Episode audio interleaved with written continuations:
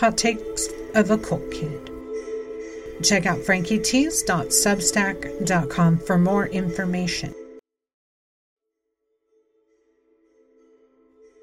Welcome to Hot Takes of a Cult Kid. I'm your host, Frankie Tease. Well, there's a quick pre show review comment here I'd like to make before we get into episode 6 of How to Become a Cult Leader Sun Myung Moon. Become Immortal.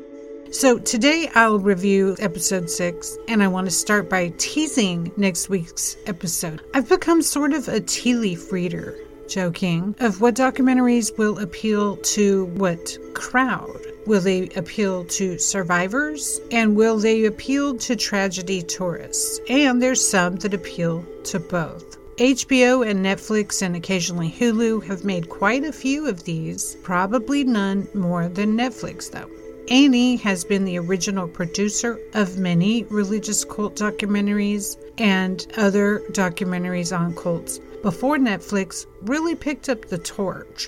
Having said that, the episode next week, I want to give my opinion about what shows appeal to who from the survivor's point of view. So, see you there for that. The Hollywood Reporter wrote a scathing interview about this documentary, episode uh, 1 through 6, How to Become a Cult Leader.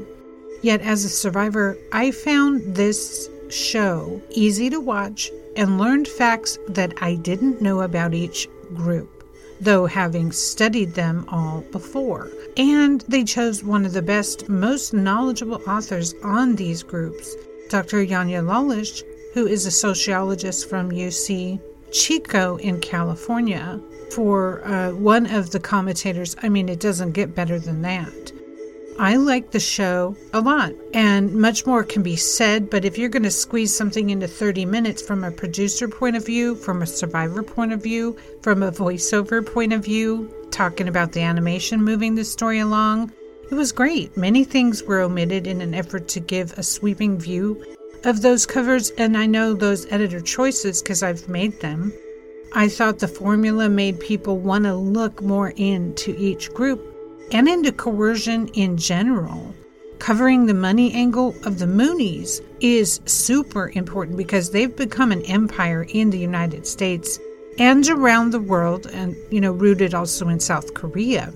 Okay, so having given you this long intro prep, let's start with the intro for the last time as we review how to become a cult leader. Endure forever. Q tape. Unconditional love.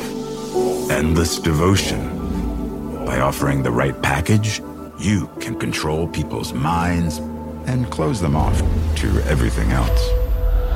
All of us end up in times in our lives where we are feeling a little bit lost, a little bit vulnerable. A good cult leader will come in and say, I've got just the thing. An elusive promise is a surefire method for hooking people in. You can say anything as long as it's for the church's purposes. You're now so programmed to so easily accept death. There are alternatives. To lead a spiritual movement, you have to show perfection in action. It's very important to convince people there is something sacred about you.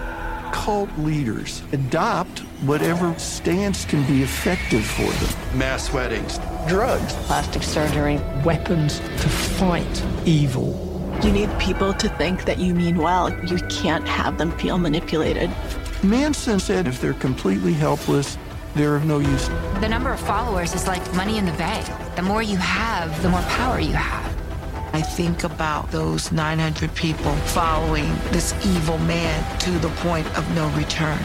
If these groups were advertising what they're really about, nobody would join.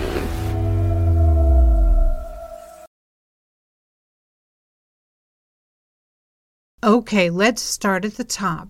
Leader Sun Myung Moon, check out reverendsunmyungmoon.org, was a Korean religious leader claiming he was the second coming of the Messiah. Oh, yeah, but with guns.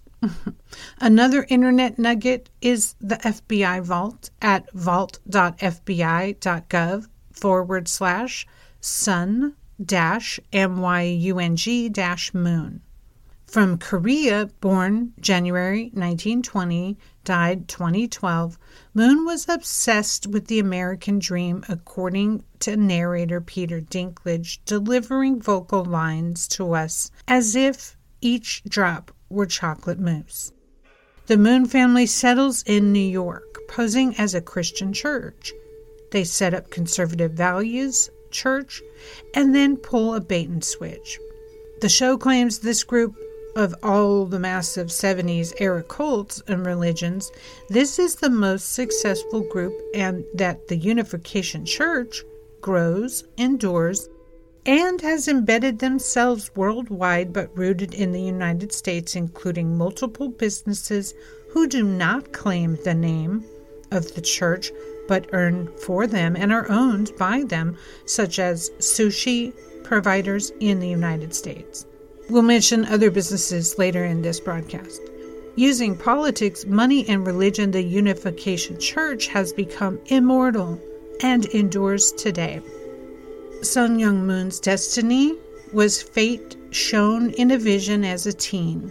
We see the face of Teddy Hose in the documentary, a former member of the church, talking about the Moonies. See his Twitter at Teddy Hose. T E D D Y H O S E. Members were instructed to use deception in recruiting new blood because the message may be too extreme. They were taught to act as if they were fellow students, and so forth. Known as early names such as One World Crusade, they had walk across America events and pushed the book Divine Principle by Sun Myung Moon. They used love bombing, which was made a household word by Steven Hassan, absent from this production, but a previous member who is a psychologist on the topic. He got love bombed and recruited as a college student. But it is a 30 minute episode, so I understand they can't include everyone. They do use Rachel Bernstein and Dr. Janja Lalich to move the story along, sharing that indoctrination terms used were like God led you here. Moon was John the Baptist to prepare members for the second coming. The business part of the Unification Church is where their power lies. Animation shows a cat holding a gun. Hotels, universities, grenades, tea, food, sushi. Sun Myung Moon and his clever accountants declared themselves a religion to avoid taxes. Free labor came with membership growth. Moms worked as volunteers. Moon's children were treated like royalty and successors with riches and bodyguards. The push then became breeding new sin free babies to rule the world. Moon staged huge stadiums of wedding events, group weddings, and the weddings included carrying guns. The bride and the groom carrying guns. How were mass wedding mates chosen by Moon? This, to me, is one of the strangest, most overt parts of the church history that people do not talk enough about. It's sheer insanity. And you need to check out Falling Out podcast with Elgin Strait to get more of the real story. There was no mingling pre marriage, says the documentary. Moon picked spouses in a huge room. Still, no mingling would go on sometimes for years. The massive group weddings at a stadium would be huge PR stunts that got media coverage on a worldwide scale. Live TV pre live streaming, so it would be on television. It's a Christian conservative event with Korean born leadership in the United States. Moon has adoration at events packing Madison Square Garden, Yankee Stadium, the Washington Monument, in mass weddings to demonstrate power. Raising the second generation included teachings that were extreme. They're militant extremists, by the way. Camp Sunrise was a place for second generation cult kids. Swimming, archery, hiking, theology, corporal punishment were all taught, and the kids were warned of scary, nasty deprogrammers who, back in that time, would kidnap people to snap them out of their brainwashing. Moon's children were called true children in this new created world of theirs. Those kids born into the cult were called blessed children. Everyone else was sinful children born of Satan. if you have sex outside of the born in purity, all is ruined.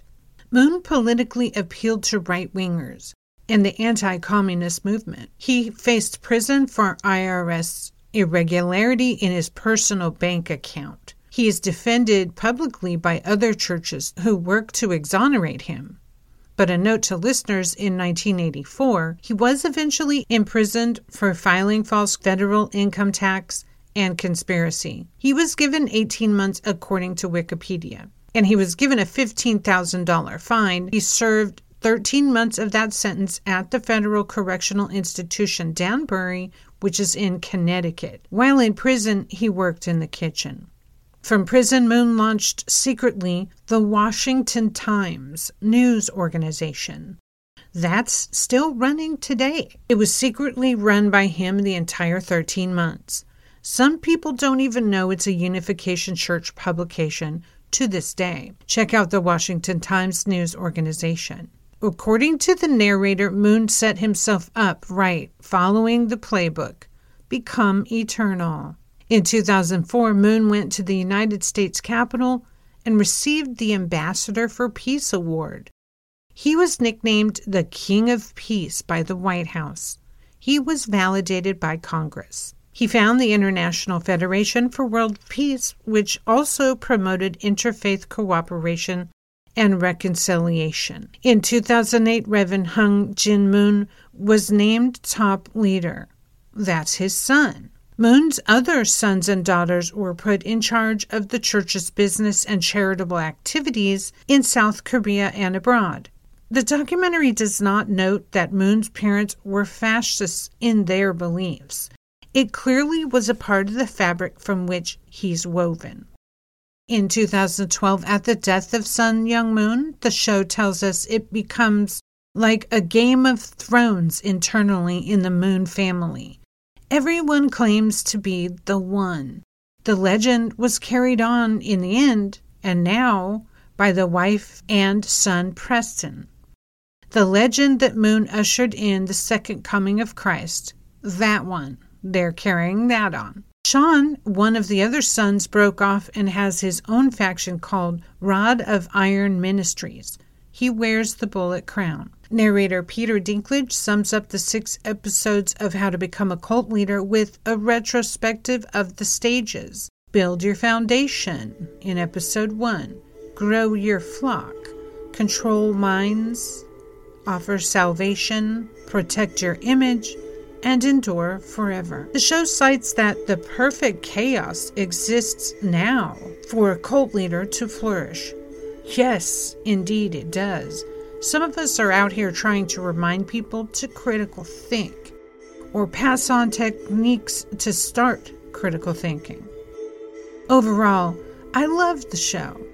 While there's been criticism from the public, I get it. There's always a lot to cover, but I like that it didn't preach or promote the cult recovery industry per se, which is completely corrupt in my opinion. Each of us need to think for ourselves, and I think that's the message that's very clear from this broadcast. And be our own gurus based upon knowledge of other humans gained, not fantasy of a few, not doomsdayism, not prophets from a cave. I'm sorry.